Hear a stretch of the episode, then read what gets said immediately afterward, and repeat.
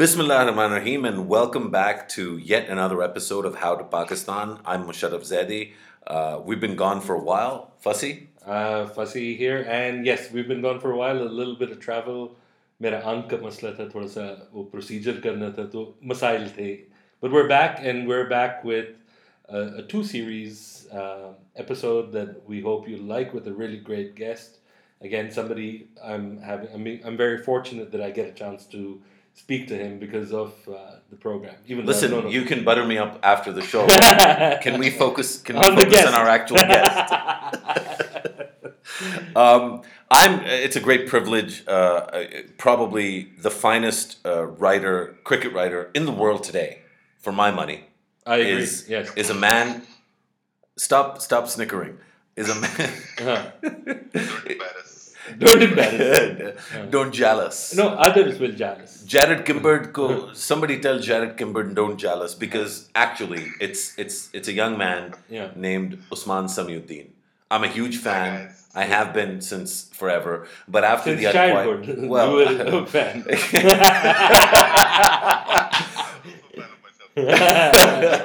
no, but the thing is that after the Unquiet Ones, you actually discover like this narrative quality that this man has is goes far beyond the sort of fifteen hundred word uh, sort of odyssey. And, Yeah. you know, it really is like he, he's a writer and he covers cricket and he knows about cricket and he's got heart. yes It's a great, great, great combination. Great privilege to welcome you to the show, Usman Samiuddin. I'm very, very happy to be here. Thank you, guys. So- That's way too much all that you've said, but I will, I will just add to all your praise. I will add this that today, or no, yesterday morning, I got retweeted by George Clinton, and I think my life is made. ये कोई singer है या Nick, soul No, no. R&B Fussy is being Fussy is being fa- facetious. Yes. Fussy is being facetious. facetious yes Finally, uh, yeah, George Clinton, I think I should just retire now. no I think that's great actually that's Uh, fantastic. Um, we're gonna have to tell all the kids who George Clinton is. Uh, kids, Yeah. George Clinton is not related to Hillary and Bill. Before the Red Hot Chili Peppers, there was George Clinton. Yeah, that's that's that's pretty heavy. What else do you listen to? Oh, yeah, I listen to everything and anything. A lot of like a lot of Pakistani music, but yeah, most uh, lot of jazz, lot of blues, lot of reggae. What do you think of like Atif Aslam's Tajdar Haram? Because I actually mentioned it in one of my pieces, and I'm really taken by it these days. Uh, you know, I, it didn't really grow on me that much, but I, I think I was listening to like I had just got a record player at the time that was happening, and I, I was listening to a lot of old like just rock, like Led Zepp and Clapton and stuff suddenly. So I was heavily into that, and this phase, I, I find I can't multi, multitask when I listen to music. So आप ये कहना चाह रहे हैं you're trying to say that you're sort of you're you're essentially a lot more English medium than than the rest of us. Burger कह दो यार कि इंग्लिश मीडियम क्या प्यार से कह रहे हो no, No. But, but he's a very erudite and you know sophisticated Sophisticated listener. ठीक है ना वो वो तो पता लग गया है। Okay, so here's how we're going to break this down Yeah. because I think having Usman on the show is a great privilege, and the T20 World Cup is still happening. The Yeah. important tournament is the one in for which other we still nations you mean yes no the important tournament. no The- for the- other nations for us it's over no, it's not. Please let me let me finish the sentence Oh, because and you'll appreciate you, it. you bring in women Thank you. yes I agree The important tournament is the T20 World Cup between the women's national teams, and our team is still representing big time, Yeah. uh, and it's Yeah. very exciting. You're in India, if I'm not mistaken, I am. I'm in Delhi as we speak. and you were in Mohali just earlier today, Uh, yeah, I was. I was in Kolkata. and, and you've been traveling, traversing the, the, the four corners of that great country that uh, that sends over. Uh, terrorist infiltrator intel people from RAW. But we won't discuss any of that. That's not that's not the topic of discussion. The topic of discussion let's start with because we want to do like a two-part series with Usman Samiuddin Yeah. we'll come to the music and, and what makes Usman Samiuddin tick. That's really important to us but we'll do that in the second part of the conversation. Yeah. what we wanted to do right now is sort of get into a conversation with you about let's start with the T20 World Cup yeah and move on from there So, Fasi Usman, uh, just uh, on the T20, you said in you know one of your columns recently that you know we're not at that level anymore. That it's not really an international team of say a certain standard. Do you really believe that? Do you believe that we've fallen that far Uh, behind? Yeah, I think in the, in the format, yeah, in, in, in T20s we sure are. You know, I, I I I was talking about this to someone the other day, and I think that if we had played in that first round, you know, the qualifiers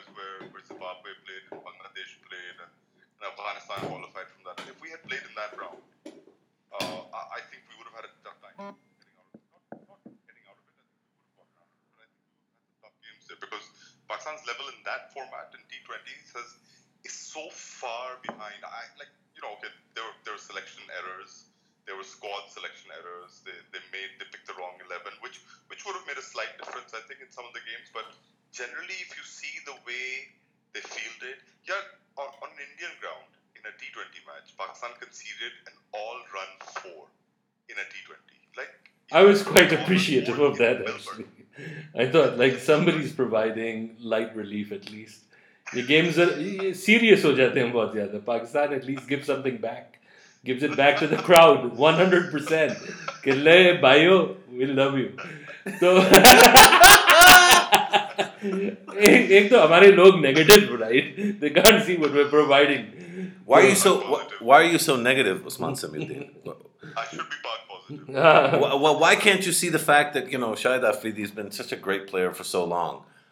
Actually, I want to ask a question. Like, I, I'm not very well versed in cricket anymore. Neither am I. Yeah, so I haven't watched it in the longest time. But one of the things that I have been noticing, so form of Afridi or his cricketing brain is one thing, but I've noticed that you know his for a captain, he's quite petty in assessing talent or uh, let's say a failed performance, one that largely excuses his own personal contribution. But I don't know, is that something that is recognized about him, or is it very particular to him, or is it just his inability to put his um, thoughts across well? What, when, when you mean like uh, discussing failure, do you like you're, are you talking about like the collective failure of the team or some other Yes, players? yes, like uh, either about players. I saw that in the PSL as well. At the end of it, you know, he didn't think any real talent came out. Maybe that is the truth. Also, recently, uh, you know, when he speaks about um, Hmm. you know individual performances or whether the batting failed or whatever, especially since he I think- contributes I to think, both. Uh, I think unfortunately he's, he's I, I get the sense anyway. You know, I've interviewed him a couple of times in this period as well, and I get the sense that eh, like he's doing it to kind of take attention away from his own form and his own performances. Because I, I Hmm. personally believe he's, he's played on two, three years too long. You know, Right. I don't think he should have been made captain for the format like back 2014 when Shahryar Saab made him captain. I don't think he should have been. I think he was finishing then, and I think now there is an element of truth in what he says, and as in he says stuff like, you know, our players keep making the same mistakes over and over and over again, which is fine. But you know, as Yeah, but but my I mean I have a six your year job old also to do I have a six year old child, Osman, and I think they could probably come up with that gem of an insight that, that our players keep making the same mistakes over and over again. How many times Yeah. is Umar Akmal going to get out cross batted in, in his 20s or, or, or 30s? Mm-hmm. Like, I mean, you know. So I don't think it takes like Stephen Fleming esque or Kumar Sangakkara esque intellect, cricket intellect or IQ to No, figure out that we're making the same. I, I guess the a lot of people are feeling a lot angrier than perhaps me and Fasi. We're I'm a part time fan in the sense that I really get into it when there's a big tournament. Certainly when India's uh, on the horizon. Um, I love uh, you know a fiery performance like any Pakistani fan. You know the the whole Wahab thing and the whole fiery thing. Like I'm into that, but you know there's one thing that's really obvious, which is that this is not a, a particularly talented team. I mean, you know they cannot bat. It is not an. It's not a professional. Like I, there are no professional batsmen on this team. I mean, you know, like talent is a relative thing, right? These guys are all like elite athletes, all of them. No matter how you know how much you might think or how little you might think of guys like Khurram Manzoor or Khalid Latif, someone they, they are all elite athletes. I think what has happened is that a lot of them, uh, so guy, someone like Omar Akmal, uh, I, I think it's a combination of him not wanting as much to improve his own game as you know if you look at like if you if you hear or listen to guys like Kohli and you know Indian examples are the best or even Joe Root or someone those guys are like it, it's really difficult those guys are dedicated like 24 7 to their games you know everything they do everything in life that they do from the food that they eat to the places that they go to the time that they entirely on trying to improve their games. Uh, and, I, and, I, and I think I'm pretty sure, in fact, you know, I, I don't think I'm pretty sure that guys like Umar Akmal and Ahmed Shahzad, they don't have, and maybe it's the circumstances of you know where they're living and, and they feel like they're not being pushed enough, but they don't have that kind of, and it's a scary focus. You know, it's impossible to like kind of. It's why you're a top class athlete, athlete if you can get that focus, and I think they don't have that kind of drive to make themselves better. You look at the look at how it's, it's really bad to say, but a lot of these guys in the team are fat.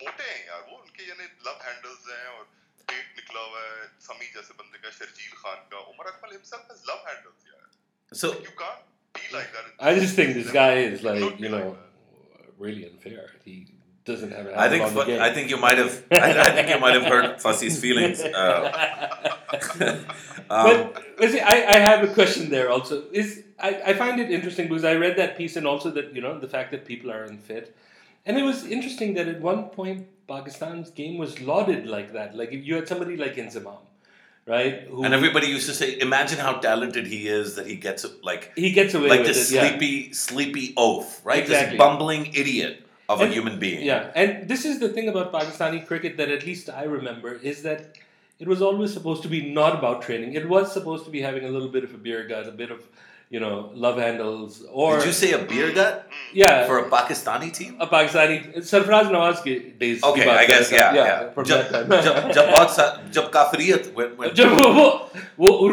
Yeah. Before the arrival of Hazrat bin Qasim to yeah. the Pakistan cricket team. Exactly. Yeah. And so, so, so my, my, my question is. Um, why is it that I, I, think what goes in tandem with that is not just the fitness, but like these days, there's a lot being said that our team is uh, besought by these divisions, these political divisions within the squad itself. Like there's groupings, and we've heard that for ages. You know, it's always like in always so why is it that this persists in, in a way that other teams i'm sure it's there but it they seem to put up a much more unified front than the kind we do Yeah, I think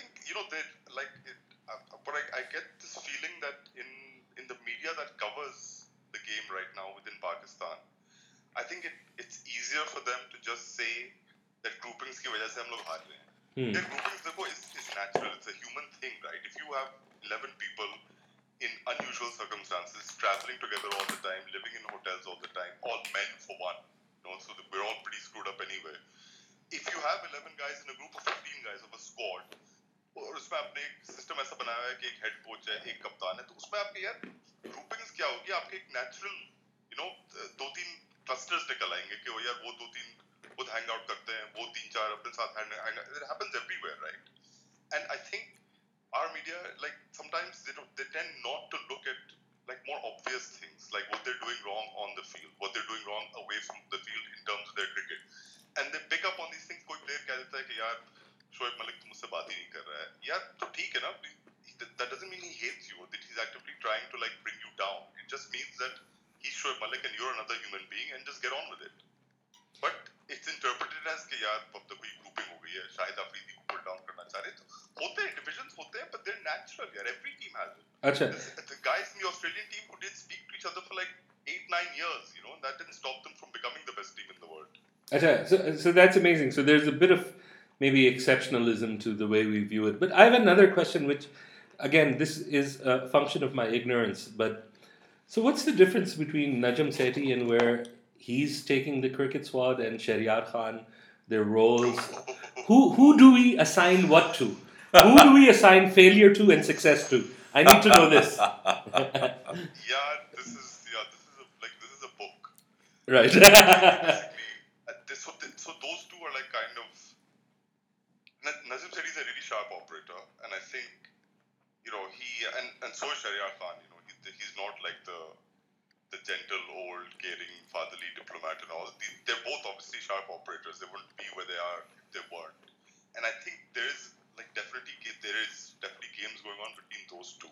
And I think Najam Sethi is trying to trying to like kind of shift all the blame away from himself in these moments and calling himself like, you know, I'm the PSL guy, I'm the PSL guy, I'm the PSL guy, and Shahryar Khan is being left as the chairman. So it's Shahryar's name, Shahryar Saab's name, which has come up most often in this fiasco because it's the national team. And Najam Sethi has aligned himself very much as the PSL guy over the last like year or whatever. But but but the way he is, I'm sure that you know if there's an opportunity where Shahryar Saab has to step down or something, then the first name you will see, and I'm trying to be very very. I, I love this description. will be will be Najam Sethi's name for for chairman, and you know he he's not averse to manipulating situations such as this. So, Is so what I'll say. So is this is, is this because the both roles are relatively maybe imprecise? There's room for each to uh, step on either of those toes, or is it because both are particularly politically engaged individuals? No, you know what happened. So the, I- it's I, I think it's a good thing that there's two people, fairly strong people in that board because it's it it brings in a sense of accountability to both pretty strong positions, which was never there, which has never been there in the board in the first place, which was something that was needed. You know that you have like a check on the chairman's power, and the chairman has a check on like the CEO's power, or whatever. So it's the first time that that's actually come there. But I think in in the case of these two personalities, it's see the roles are like they're strange. Najam Sethi is also the executive head of this cricket committee body of the board, so he does oversee all cricket affairs. But Shahryar Khan is the final word on all these cricket affairs. And Najam Sethi is the man who created the PSL, or one of them who did, and Shahryar Khan was not particularly in favor of the PSL. So there's all kinds of weird like interplay happening in the board, which is in a way good in the sense that it brings accountability, but also you know it, it can bring you to a standstill sometimes. Uh, and now you know now it's just a matter of who survives this like. And- and- they're basically both fighting for survival. And just a quick Uh, question because I didn't understand this one particular thing, and I don't know if this has been taken back or it was misreported. But Shahryar Khan said, I mean, even before the final game that essentially uh, threw us out, that you know after this, Waqar and Afridi are not going to be in the places that they are. Uh, did that did that happen? What was the need to do something like that? Uh, I mean, who was he responding to? What kind of pressure was it, or was this something else entirely? See, it, it, it, it's true in the sense that it's like a it's a ten year thing. So Afridi had said, you know, the agreement with Afridi was that after this World Cup you retire, which Afridi has now been re- reneging on. You know, he's been saying that, oh well, I'm kind of thinking should I stay on or whatever. And Shahryar Khan is trying to force his hand by saying that we had we've had this agreement to two place uh, two years for two years. This is the only reason you became captain is because you said you would retire after this World Cup. So, please so what makes Afridi so powerful? Is it head and shoulders? I, think it is there. I don't know. You know, Afridi's got a huge amount of like public sway, and he's also. I mean, you, you've surely seen like the tea of afternoons, the tea opportunities he's had with the with Raheel Sharif and stuff. So it's not, I'm like, he can pull in a lot of favors from a lot of different political. He's a yeah. He's he's a he's a Pathan, and he lives in Karachi, or he used to. He's moved to Lahore now. So he's like a Mohajir and a Pathan in one and it's just like you know that makes him like this deadly lethal combination who's able to draw all these kind of political forces towards him when he needs to uh, and now he will do it less so because his performances have been so abysmal but i think you know he, he's a big figure and it's difficult to kind of you know uh, to say no to him the other thing about Waqar his contract is anyway ending in June, and Pakistan are not playing anyone until June anyway. So I think that was also like another. Shahryar Khan Saab shouldn't have said it uh, during a tournament. Right. Uh, but essentially, what he was doing was reminding everyone that hello, you know, you're supposed to say goodbye soon. So Okay, but it's interesting that you know he had to do that, or he thought that it was a good idea because, you know, rather than performance, these larger issues tend to hold sway on you know what kind of decisions need to be made. you know, For everyone the has team. to save their own behind, right? As well. So uh, you know, he's he's kind of like you know stamping down on. Uh, I mean, yeah, he, he, because he's under pressure as right? Is also under pressure. Like people will be looking at why why is he chairman and why is he overseeing such a horrible team performance? So he's under pressure as well, and he's got to kind of let that out somewhere and let the public be known that he's in charge, and actually it's other people who are at fault. You know, so uh, uh, that comes into it as well.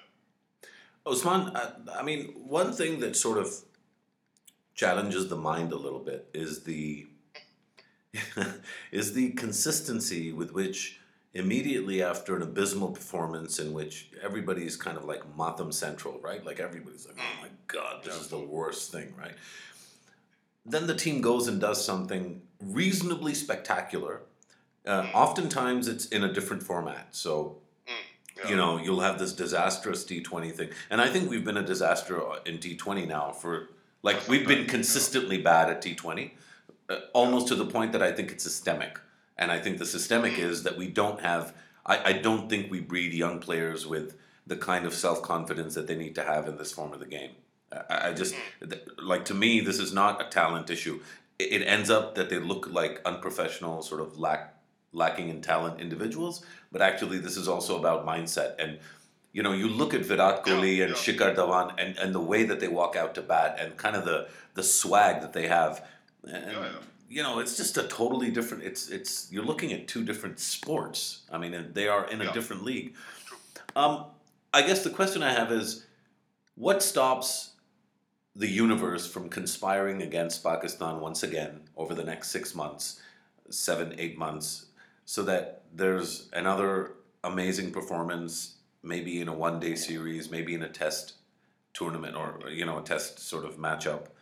Um, and everybody's like, "Oh wow, we're so talented," you know. And then somebody writes an article about, you know, obviously some Gora writes writes an article about how mercurial the Pakistani team is, and look at look at the circumstances. Like there's an Operation Zarbe Azb in one part of their country, and they're they're practicing and working out at shapes in Lahore, and then they get on a plane, and the Emirates flight is crazy, and suddenly you know they they they bowl, and then Amir bowls out six people, and suddenly. Pakistani cricket is rescued. Is there any guarantee we won't see a repeat of this this whole sort of you know this whole narrative once again? No, no, of course not. We will, and you know, because because one thing is that Pakistan's test side, still with Misbah and Yunus in it, is, is a decent test side. You know, and if you to so you've basically preempted the whole thing. You're you're saying it's definitely gonna happen. It will, man. So they go to England and they have a pretty decent bowling attack. They have Yasir Shah, they have Amir there, they have a couple of other good bowlers. Oh my god, it's like the it's like it's a '92 world. It's the summer of '92 again. Listen, the big thing is that you you've got guys like Misbah and Yunus in that test side who you know are kind of de facto guardians of that side, which you don't have in the in the shorter game, basically. And you, uh, you know, you were saying earlier about it's a it's a different sport that Pakistan play, and it's because you know I mean Virat Kohli and Shikhar Dhawan now for the next two months after this tournament will be playing in the IPL, where they'll be playing in front of eighty thousand mad crowd, playing with the best players in the world, and they do that every year. You know, Pakistan has not been playing in a league like that. Wait, wait, wait, wait, wait, wait, wait, wait, wait, wait. So so it took us. We're at the 22 mark in this 22 minute mark in this conversation, and it took us 22 minutes, less than 25 minutes, for you to go into essentially a systemic apologia for Pakistani cricket. Because there was an attack on the Sri Lankan team, there's no international cricket in Pakistan. Pakistan is the younger, poorer sort of cousin to India, and therefore it's okay if we don't produce Virat Kohli's because hey, you know somebody attacked the Sri Lankan team like No, seven it's- years it's ago. not okay. It's not okay, and it's not that much to do with with Sri Lankan cricket. If if the world's finest right now, I would say the finest kind of breeding ground for the new kind of T20 player, which is India, the Indian Premier League. If they do not allow you to play in their league, then you cannot expect them to, you know, to, to become those players. They, you know, it's simple, man. Oh, If Omar Akmal had been playing or Shahzad had been playing in the IPL for the last six years, they, I'm not saying that they would be great, but they would be a damn sight better than what they are right now. I think they'd be married. No. I think I think a couple of them, like one of them, be married to like Sunny Leone, the other one be married to Priyanka Chopra, and that's about it. I, I really, I, I mean, if you we look, the IPL. No, I'm I'm serious about this, right? The IPL thing just came up, but you know, the interaction with India, there's a long history to it. It's never been used as a. We have never used Pakistani cricket's engagement with Indian cricket to improve our spin bowling once upon a time or to improve our batting once upon a time, right? So for, for you to assert that if we'd been allowed to play in um, in the IPL, that somehow we would learn how to deal with the pressure of T20 batting in particular, I don't buy it, Usman. I, like I, Why not? because because we never got better at the spin bowling when we when when there was no ban on engaging with India, you know, in the 70s and 80s and 90s. We No, never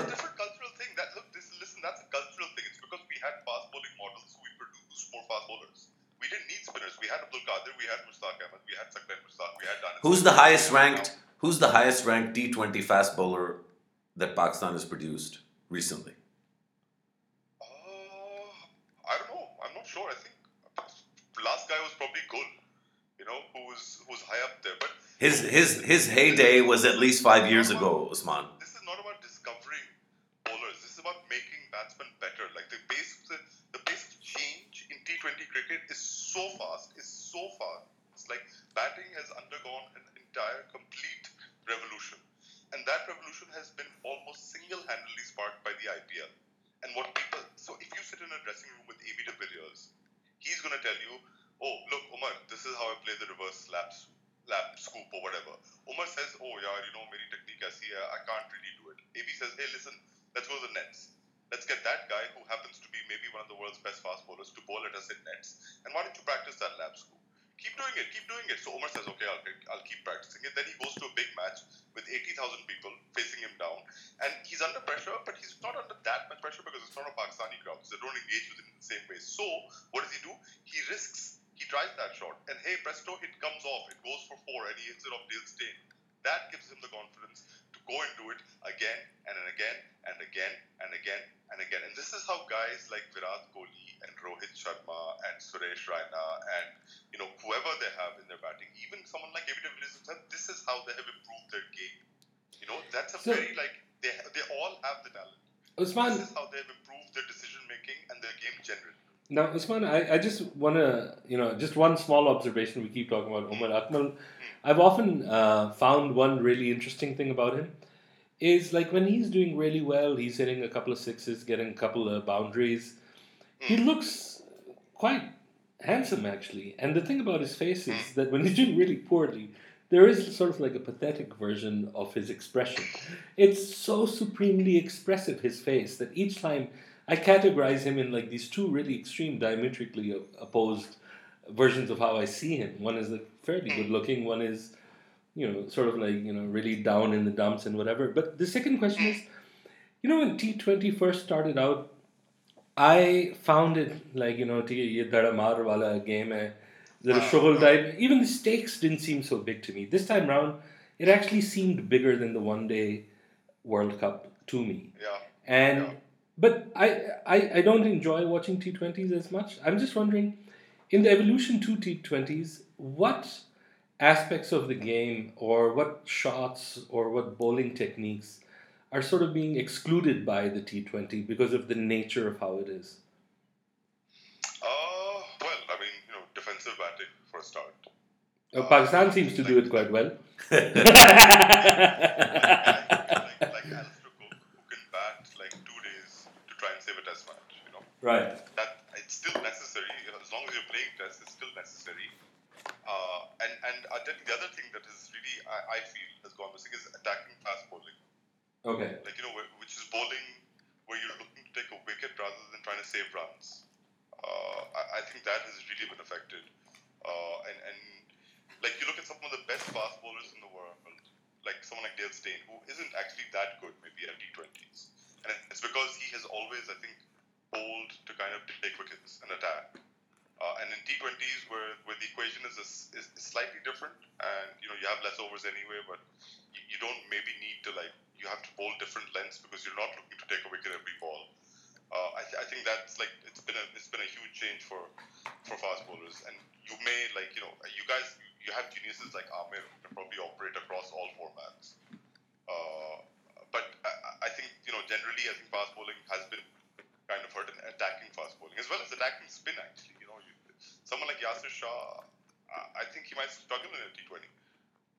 You know, Now, now Usman, just one thing, and this I think I've discussed with uh, Musharraf once before on a pod- podcast very briefly, but I've often had this problem is that while growing up, on the aesthetics of fast bowling, I like Imran Khan is the most perfect bowler I've seen. It just looks fast, it looks dynamic, and then you know you've got. And then I've seen people like Malinga, and I'm like wondering, you know, can't, if the action was nice, you know, he's a great bowler. Oh my God! Right. This is typical sort of Pakhtun sort of Just- racism. uh, I'm sorry. I'm no. sorry. No, No, no, no. The Nazi, the Nazi Pathan looks Yeah. good, and the and the, No, and the just- South so- the, the so- South India Sea sort So of you know. The only Oh, other guy who come I thought had a perfect one was Alan Donald. And now it's uh, see, Alan Donald. Ecornora. I mean, another but, but, and, and of all, of all, of all the nations, and Afrikaans. Afrikaans. What about us kafirs? Uh, uh, kafirs का So I mean, even even when I, you know, like, why, why don't you like my, why don't you like Makhaya Ntini? ये कौन है मैं तो I ignored whatever this Maki what about, what about Courtney Ambrose? Court, oh he was good. ठीक है ना It wasn't Courtney Ambrose. It was Courtney, Courtney Walsh. Walsh no no but my point is like I anyone I see since that time I, I either this is um, um, I mean what is it I mean I I was just watching one of the Indian bowlers uh, उसका नाम है Safir या whatever his name was uh, Bumrah. को- क्या Jasprit Bumrah. I forget his name, but he's got like you know, it's literally at a I 15 bet you, degree I angle. bet you you didn't like Lakshmipathy Balaji. He's got uh, that. Is he the one who does the? I mean, maybe I'd worship at his temple, but I don't know if I like his bowling. Uh, yes, that guy. Work on him. Just, just breathe Bumrah. Achha. So, so my question is, can you explain this? I mean, as a historian of the game, why is the aesthetics of the fast bowler? I mean, even though we see some beautiful bowling still, uh, you know, some swing, some, you know, movement here and there, speed, but why is this aspect uh, sort of so off? Uh, Like what? Are you saying that there aren't aren't as many actions that are beautiful anymore? Yes, Ah, that's a subjective thing, yeah. I, I know it is. but- Okay, so who, who who's your favorite? Who, whose action do you like the best today? Ah, I Aamir का still- वैसे ठीक है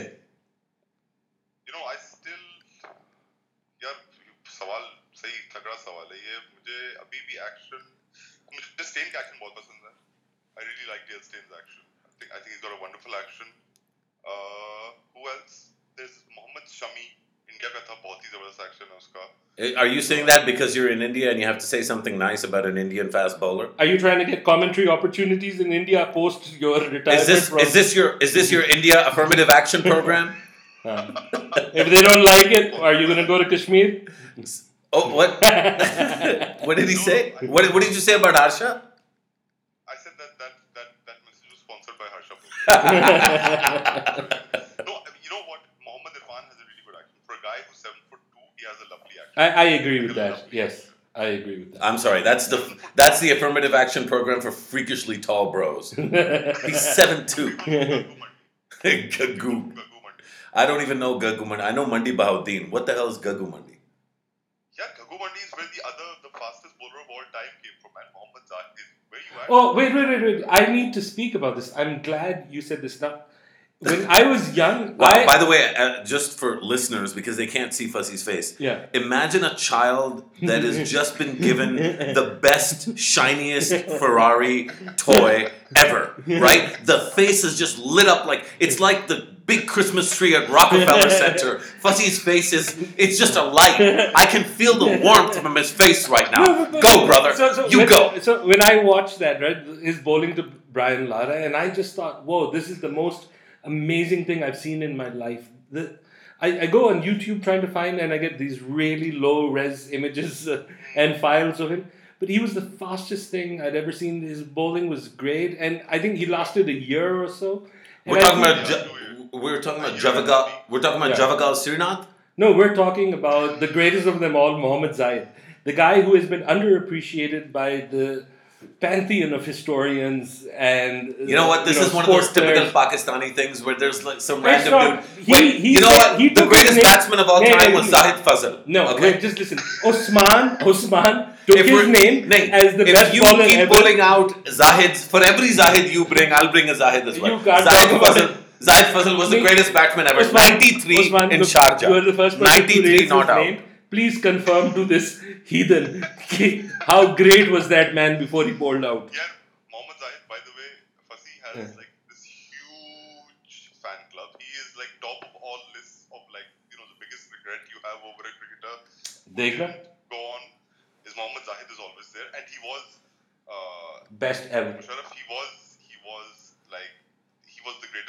sliced bread. He was Yes. yes. the times three, you know. हाँ. He was fit, and then he had that back injury and that. complete- मैंने तुझे कहा था ये उस्मान बेस्ट historian है that I I'm know. sorry. Is where where was this guy from? Gagu Mandi. of. Yes. And where what province is Gagu? Mandi? Abhi, we'll just sort this out. Yeah. What, what province is Gagu Mandi in? It's very close to Multan. Of course, it has to be in the Punjab. That's why Yeah. he's. Like, what about Asif Mujtaba? That left arm bowling. What about Basit Ali?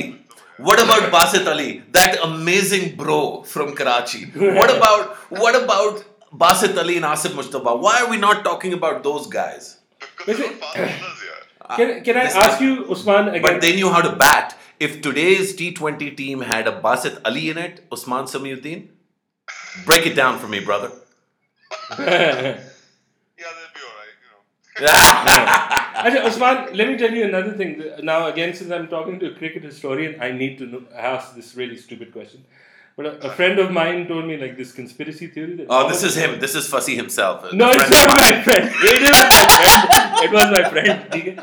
He told me that Mohammad Zahid was such a great bowler that both Waqar and Wasim made him bowl so many overs. Wo keh back is kharab ho jayega and this guy will be out. Oh come on. Yeah, yeah. I need oh, to ask awful. this question. and I wanted to believe it actually. no, I mean, like he was he was generally badly handled. अच्छा. That He was generally badly handled, and I think they misdiagnosed him. उसकी जो पहली injury हुई थी, हाँ. उसकी diagnosis सही नहीं करी थी, and they gave him the wrong treatment, and that basically messed him up even more. And that, like, basically when he came back, then you know he found that he just wasn't as fast as he could be. And at that time, yeah, they didn't have guys who could help him with his action. Like उसका action जो था, it, it like played havoc with his back generally. Right. and they didn't have you know the right kind of biomechanic biomechanists who were like kind of helping them out. load So I'm sort of like the Insafian of uh, Mohammed Zahid because I wanted to believe in slander just so that my hero worship was real. No, he's a taxi driver in Manchester now. I thought he was like, uh, yeah. He's coaching. He he's, coaches as well. Okay, good. He coaches as well, but he also drives a taxi or he owns maybe a taxi that Okay. Wait. owner firm Okay, so Usman, that that's yeah, that, that well, there is a difference, but it's interesting that he's having to sort of fend for himself in that way. Wasn't there a thing called the CSFB, which was this um, Abdul Rahman Bukhatir and the whole Sharjah scene yeah. was basically yeah. CBFS, right? There was this whole uh, benefit fund so that yeah. everybody who retired and you know wasn't right. taken care of, that fund used to take care of them. Oh, brilliant! Does the board in Pakistan not have anything where it takes care of like people like that, where there's such a clear case of mishandling?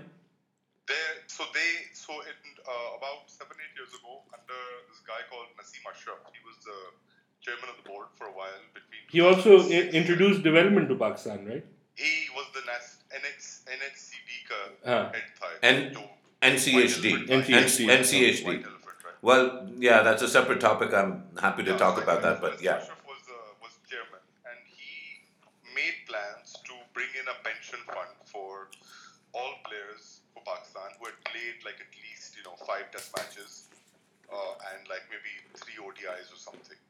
That never fell into place, unfortunately. वो जो पैसा था वो कभी use नहीं हुआ. So a lot of these guys now, and in contrast, by the way, in India, they have they've not only made huge one-off payments to all former cricketers, uh, they now have a pension fund in which you know guys who have played basically over I think three tests for India, whatever age they are, whatever era, get paid like a pretty hefty pension every month.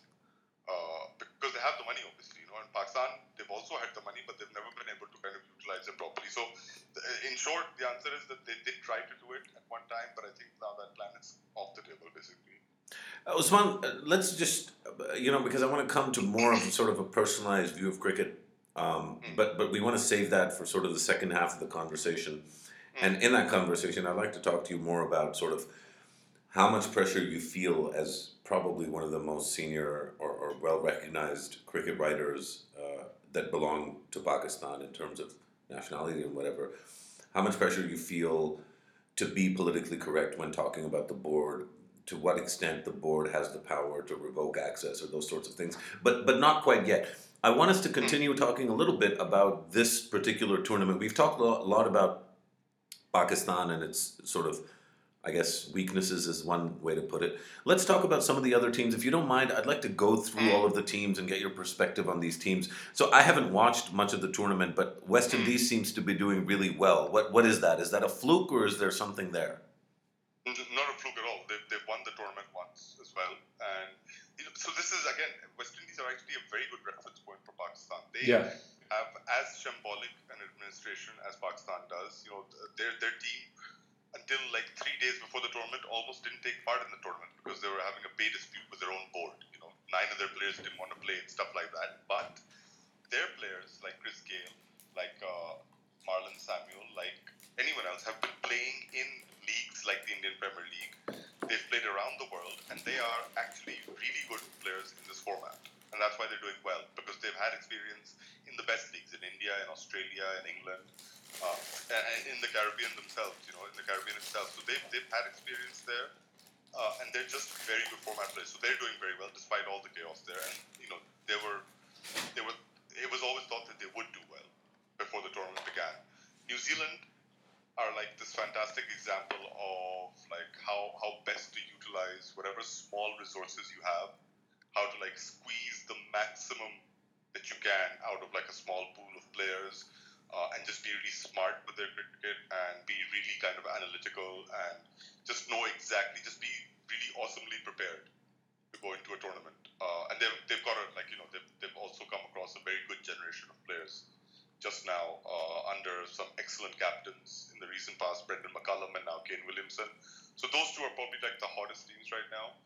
India uh, are probably going to win this. You know, I, I've got to say they're probably going to win this because they are they're at home. They're funnily enough having wickets made to suit some of their advantages. Um, Shocking. They've had that. You know, there's no denying that they've Yeah. had that. But, but, but you know, they've also become like the difference between India and Pakistan since 2007 when Misbah played that shot and India won the first World T20. That like the two paths that these two teams have gone on in that time is is phenomenal. These two countries, in fact, you know, India has complete well, not completely, but they've really professionalized their their system. Uh, there's money flowing into their like regional associations. They have problems, but you know, money sometimes solves a lot of them. Uh, and, and they've really become like this this unit now that they have really really professional unit. Some of the best fielders in the world, some of the best batters in the world, and a pretty decent, if ugly looking bowling attack.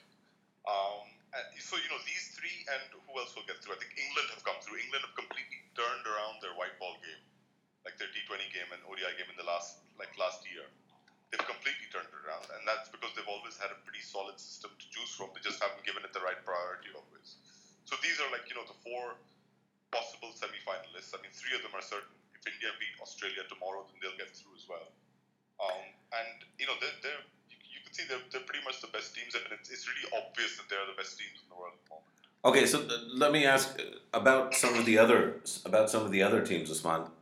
How soon before Bangladesh and Afghanistan overtake Pakistan in terms of consistently being a decent Test, One Day, and uh, and T Twenty side? I think Bangladesh are currently a better ODI and T20 side than Pakistan. I know. Pakistan beat them at the World T20, but I think right now at this moment in time, if you had a series of like three T20s with Bangladesh, in Bangladesh, Pakistan would lose. Uh, I, I don't think they're good enough. Uh, so Bangladesh are getting That's- test matches. that's might big. still take That more is, time. yeah, yeah, that's that's big. And and Test you think might- one days as well? You know, They don't have the bowlers, and they need to like start winning away from home. They're still very much like a home team, which I guess you know Pakistan is as well to an extent. Just Um, Except except home is in Sharjah and Abu Yeah. Dhabi. yeah. exactly, except Yeah. home is not really home. But Yeah. it's- No, it's Usman, another question is like, you know, personally, when all the allegations of um, sort of, uh, you know, our team taking money and all that, that was like, for me personally, I used to love cricket, but then there was, I think, a span of about seven, eight years where I stopped watching because I just, I was one of those people who really lost heart in a way, even though I wasn't that deep a, uh, somebody who was like fan of cricket. But what, what's your opinions, say, on the return of uh, Salman Butt now that we're looking for people? Well, They're, they're desperate to get him back because you know Waqar Younis is desperate to have him back inside. You know, I, I'm like I'm I- I'm kind of okay about it. You know, he's he served his time, uh, and, and that's the punishment in the in, in the game. You know, the punishment is that you serve five years out of a ten year sentence because five of it is suspended. Um, he accepted kind of in a way what he did, and what he did was wrong. He's paid his time, and you know, in society, you you allow for people to come back after they've admitted and, and, and been punished. So, you know, I, I, that sense, I, I don't really have much against him coming back. But Uh, would have these three never played again had the case been uh, sort of filed and taken up by the board in Pakistan? The fact that you know somebody like Salim Malik uh, got it forever almost is, is that is that one of the things about why people start questioning that you know sort of the UK system that that was the punishment maybe it was too light or something like that. Uh, I don't. It's difficult. Pakistan would have had to follow, in any case, they would have had to follow their, you know, ICC laws basically. And I think it was they had to also face a trial because this happened outside of Pakistan in England. You know, they, they would have had to, whatever happened. I think what happened with the Salim Malik thing was at that time there were no laws against match fixing because it had never happened before. Right. So Pakistan were doing things on the fly. Uh, and, you know, Salim Malik was banned. Even now, I mean, you've got to say that he was banned on essentially what, in a court of law, uh, and he was never convicted in a court of law, but, you know, uh, in a, in a commission inquiry, but it was for, it, it was on circumstantial evidence, essentially. There was nothing, there was no sting operation. Well, there was one sting operation against him, but that wasn't used. There, there was no hardcore evidence that he had done this. It's just people's testimonies, people's word, word, word against his, you know, which I don't think would have passed, to be frank, in, in a court of law in 2010. And do you think the lack of allegations this time around is because we see our team as so poor in quality that nobody wants to even suggest that anybody would put money or say that they could potentially win and they'd throw a game? I mean, it, it is kind of surprising with this kind of loss that this time round. We're also a bit quick to suddenly throw mud at our own team. This time round, it didn't happen to that degree. I, I think it's because you know the, the, the nature of the losses plays a big role. If if you see, you know, you you'll see that like I think people throw these kind of accusations around when Pakistan are doing really well and suddenly there's like an inexplicable loss. Like how did you manage to mess that up? This time, I think people were kind of expecting them to be really bad anyway, and they turned up and they were pretty bad. And I think it was just like, well, you know, surely they're not going to fix it. They're, they're so bad that they're going to lose anyway. And I think that because they've lived down to expectations, people are like, yeah, well, you know, it's not fixed. They're just really bad. Speaking again, sort of going back, I mean, you mentioned that Bangladesh, in your opinion, is a superior ODI and T20 side. Um, what, what what's your take on Afghanistan? I, I'm really excited when I see Afghanistan playing, partly because it's it's like a sport that that country is kind of adopted from the experience of Afghans living in Pakistan over the last. It's the 20 or 30 refugee experience Yeah, taking exactly. the game back. yeah. Exactly, and it's an amazing story. Like I think it's an amazing source of of goodwill in Afghanistan. Unfortunately, you know, Pakistan Pakistan has never been very good at taking advantage in the right way of, of things like that. But uh, but, but I am I'm, I'm really keen to, to learn about your take on the state of Afghan cricket and where it's headed. Well, you know, p- p- it doesn't often get mentioned, and I think where Pakistan shoots itself in the foot sometimes. But the PCB has played a huge role in Afghanistan's development. You know, they, they were one of the first uh, like big cricket nations to help out like a smaller nation like in, in the way that they have done. You know, they invited their players over to play domestic cricket in Pakistan to get better. They invited them to play club cricket. They gave them use to their facilities in Lahore at the NCA, Gaddafi Stadium and stuff. You know, the Afghanistan team, they used to come over and uh, pretty much Lahore was their home. That's where they used to train. That's where they used to like, you know, learn off of our coaches, of Pakistani coaches and stuff. So that helped them in their earlier years when they were just kind of coming up. And it's kind of, I guess you guys will appreciate this more than I will because, you know, you guys kind of know about these things more. But it, it's kind of, it's kind of apt now that Pakistan, uh, that Afghanistan's new home now is in Noida, in Delhi. Because the BCCI has said that no, we'll help you out. We'll help you guys out now as well and the PCB's kind of taken a back seat in the whole thing. So there's all kinds of strategic depths happening there. Um, with, what- with, the, with the cricket side. Is Kabir Khan still their coach?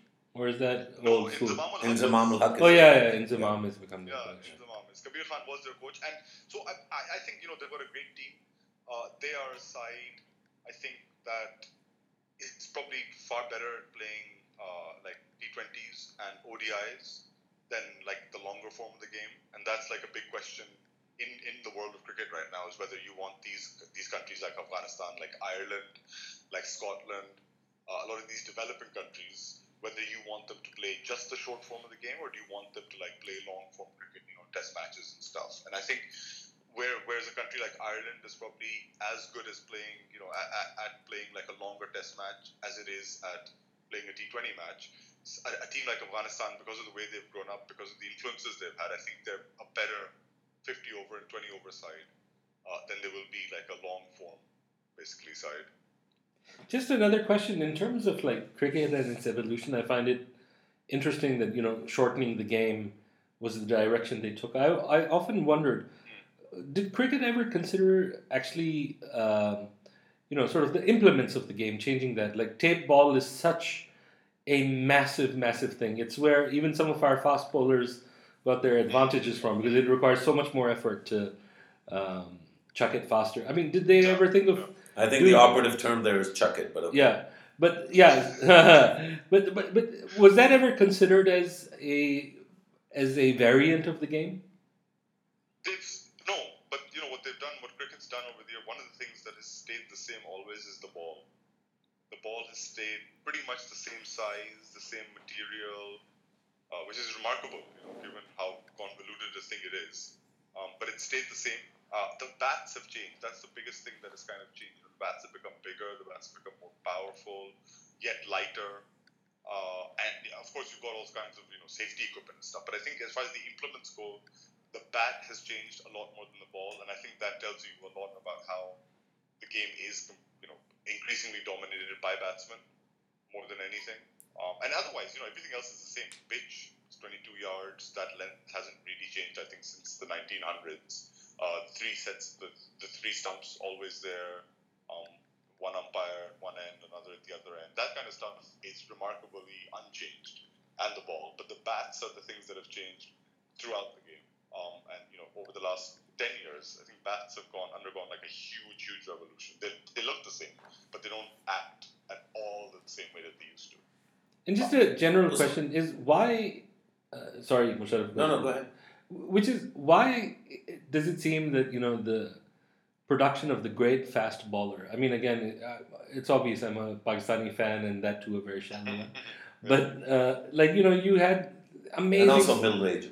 and middle aged. Yeah. So from a certain era, fantasies of Waqar and Wasim and, that's it. it. just won't let go. Yeah. Right? Same here. Right? So, so uh, the, the question is like, I mean, where are they? I mean, we do have some. We've got, you know, Mohammad Ahmed, I you think. Specifically Pakistan. Pakistan, uh, the West Indies in particular, um, you know, South Africa. No, there's no, there's no yeah. fast bowler. Dale Steyn, one. That's it. Yeah. There is yeah, no other fast bowlers. Yeah. There are no great I- I fast bowlers in the a- yeah. world. But that's, that's, that's, that's my question. What happened to that? I think the amount of cricket these guys play now is like it's ridiculous. You know how much they're expected to play. I don't like fast bowler is such a physical thing, right? To, to be a fast bowler is such a physical act that you you, you know before you used to. I mean, you had guys who played a lot, but you know there weren't three formats back then. There weren't matches all year round. There weren't things like the IPL and the Big Bash League and the Caribbean Premier League, which are increasingly like eating into your calendar in the year. And I think for a fast bowler to sustain himself, to, to remain, say, truly fast, he has to like pick and choose. So someone like Wahab Riaz, who you know is at his peak right now as far as pace is concerned, especially, he will have a much lesser peak than someone like Wasim Akram or Waqar, simply because he will play far more matches far more intense games uh, than Wasim and Waqar ever did in a year. You know, he'll, he'll be playing T20s, he'll be playing ODIs, and that's just it's just it's natural, right? It'll take a toll on your body completely, and you won't be able to keep it up. It's it's basic human biology, I guess. But why is it that we're seeing less of that fancy physics defying? Is it because of the pace issue or? No, it's the, it's the, Yeah. it's the wear and tear of to- the They don't calendar. want to expend themselves so much Yeah. because Okay. they want to try and prolong their career as much as they can. Quite rightly. But you know, so so they, they choose to reduce their pace sometimes. Like Steyn has been bowling at, at a lesser pace for the last five six years. Yeah. Because he's figured out that you know if I if I keep bowling as Mitchell Johnson, prime example. You know he had periods where he used to bowl really fast, then he tried to cut down his pace. But now he's a 130s bowler. Yeah. And yeah, then he quit. Yeah, yeah, yeah. Uh, Usman, just to close out the, the sort of the T20 World Cup, you know, I think let saving the best for, for the last. Uh, talk to us a little bit about your perceptions of the women's team and that team's evolution. Uh, we had Sana on the on the podcast uh, a few weeks ago, and I mean, she was a revelation. You know, um, Mm. until we had you on, she was the record holder for how long we've kept someone waiting while we've been audio engineering. uh, so, so once again, apologies for keeping you waiting as long as we did. But, but you know, Sana Mir is just one part of, of what I sort of increasingly sounds to me like a exceptionally well managed team. Uh, there was a clip of her encouraging one of her players at the end of a match, which has Yeah. really gone viral because I think Pakistanis yearn for that kind of leadership where, you know, there's somebody patting you on the back, reassuring you, but not speaking for you and not and not cutting you slack. Like not saying, Queenie, you know, speak in the language of no. Keep speaking, keep trying, you're doing a good job. Yeah, it's it, I thought it was remarkable. she's phenomenal. You know, she she really is. She truly is. And I think uh, Ahmed Ahmer Naqvi wrote this in a, in a profile he did of her. I, I think she she has to be acknowledged as one of the greatest Pakistani captains ever. Uh, you know, without a doubt, up there with guys like Kardar and Imran. She she what she has done with that side the last seven years is truly truly and, and the major thing I think that she's done, the the most amazing thing she has done, uh, and you'll see it with this team, is that she has she's kept a, a group of people together, a group of women together for a long time now. This is this is a side that had, that's had very little major changes over the last three or four years, especially. You know, she's kept a group together, uh, and the PCB, you know, to their credit, they have recognized that and they have, you know, they have encouraged it, they have pushed it, they have given them the resources that they needed, and that's one one of the good things about Shahryar Khan actually as chairman and Najam Sethi, you know, because they've had a generally a more involved outlook in women's cricket, uh, and a, obviously a more liberal one, obviously, but like a more involved one in the sense that you know they, they want to put resources that way.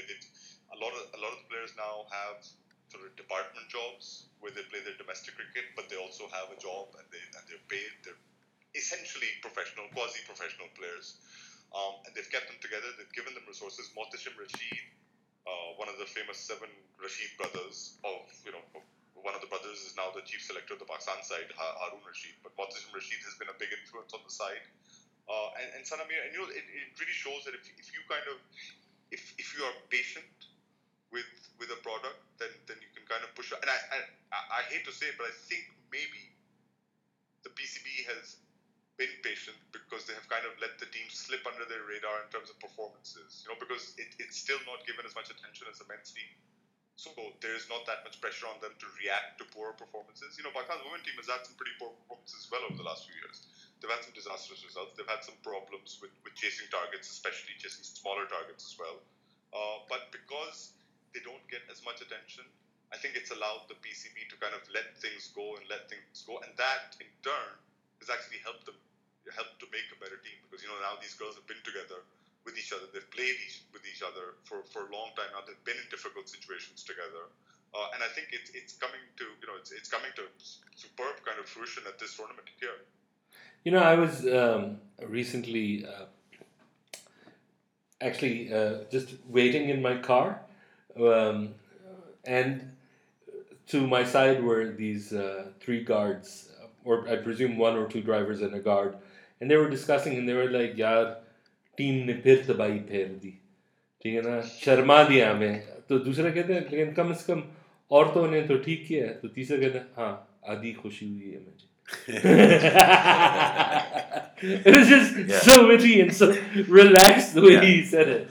But also the fact Yeah. the fact that they're that they've made a dent in the national consciousness, I think is is a big deal. You know what really really took me by surprise was immediately after their victory over India, Sirajul Haq, the, the, the Emir of the Jamaat Islami, tweeted a congratulatory message for the women's team, which I thought, I mean, I mean, all things considered, uh, the remarkable, a remarkable change from like it's a very different country, right? I mean, uh, not to suggest in any way that that sorts out all the issues, but Yeah, of course. a women's team getting kudos from from Sirajul Haq is is is I think a big deal. And again, I would say that the face of Pakistani women's cricket being Sana Mir, being this incredibly poised, uh, sort of just but but strong. Like there's the thing about Sana Mir is that she's not like a politician. It, it- this is not a person who will say the right thing. This is a person who will say the correct thing, the thing that needs to be said,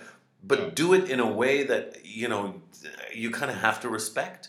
Uh, you guys have interviewed her, but I, I don't think she's you know that fussy or comfortable in the spotlight. She prefers not to be kind of you know. no, that's very She, obvious. she's she's amazing. I, I mean, I, want to tell you one thing is that I, when I was seeing yeah, when I was seeing um, some of the reactions online, you know, I found two three distinct strands that I really enjoyed. One was those who just saw it as great cricket, who watched the women's game, they absolutely loved it.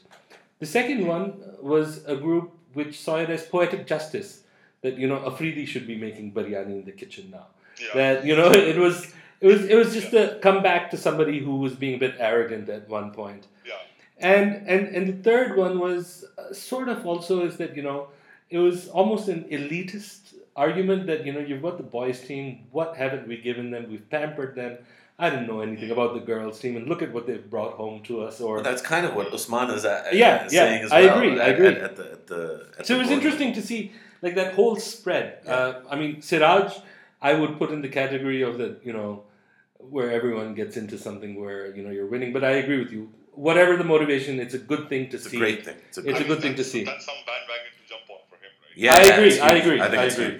Absolutely. So we're gonna come to a close on this part of the podcast. This was the T20 World Cup conversation. Yeah, with the great uh, Usman Samiuddin. And we're going to do another podcast again with Usman Samiuddin and going a bit deeper into sort of his life, his approach to cricket, and things in general. So, uh, The importance of being Usman coming up shortly. The earnestness of being Usman will come out from that episode. All right, let's uh, close this one. Wrapping it up. By the way, uh, ladies and gentlemen, just one quick announcement. The reason we didn't open with any music and we're closing without music is the performance of our men's T20 World Cup team. Yeah. Uh, so so so don't be alarmed. I, I don't This think we not- deserve to enjoy ourselves. No, absolutely. And and uh, you know, when you're mourning, you don't play music. So that's the reason. Anyway, thanks for listening. Thanks so much for doing this, Usman. We look forward But to the morning next is conversation. what forty days, but this is T Twenty mourning, so that's like two episodes. Thanks a lot, everyone. Khuda Hafiz. Love is.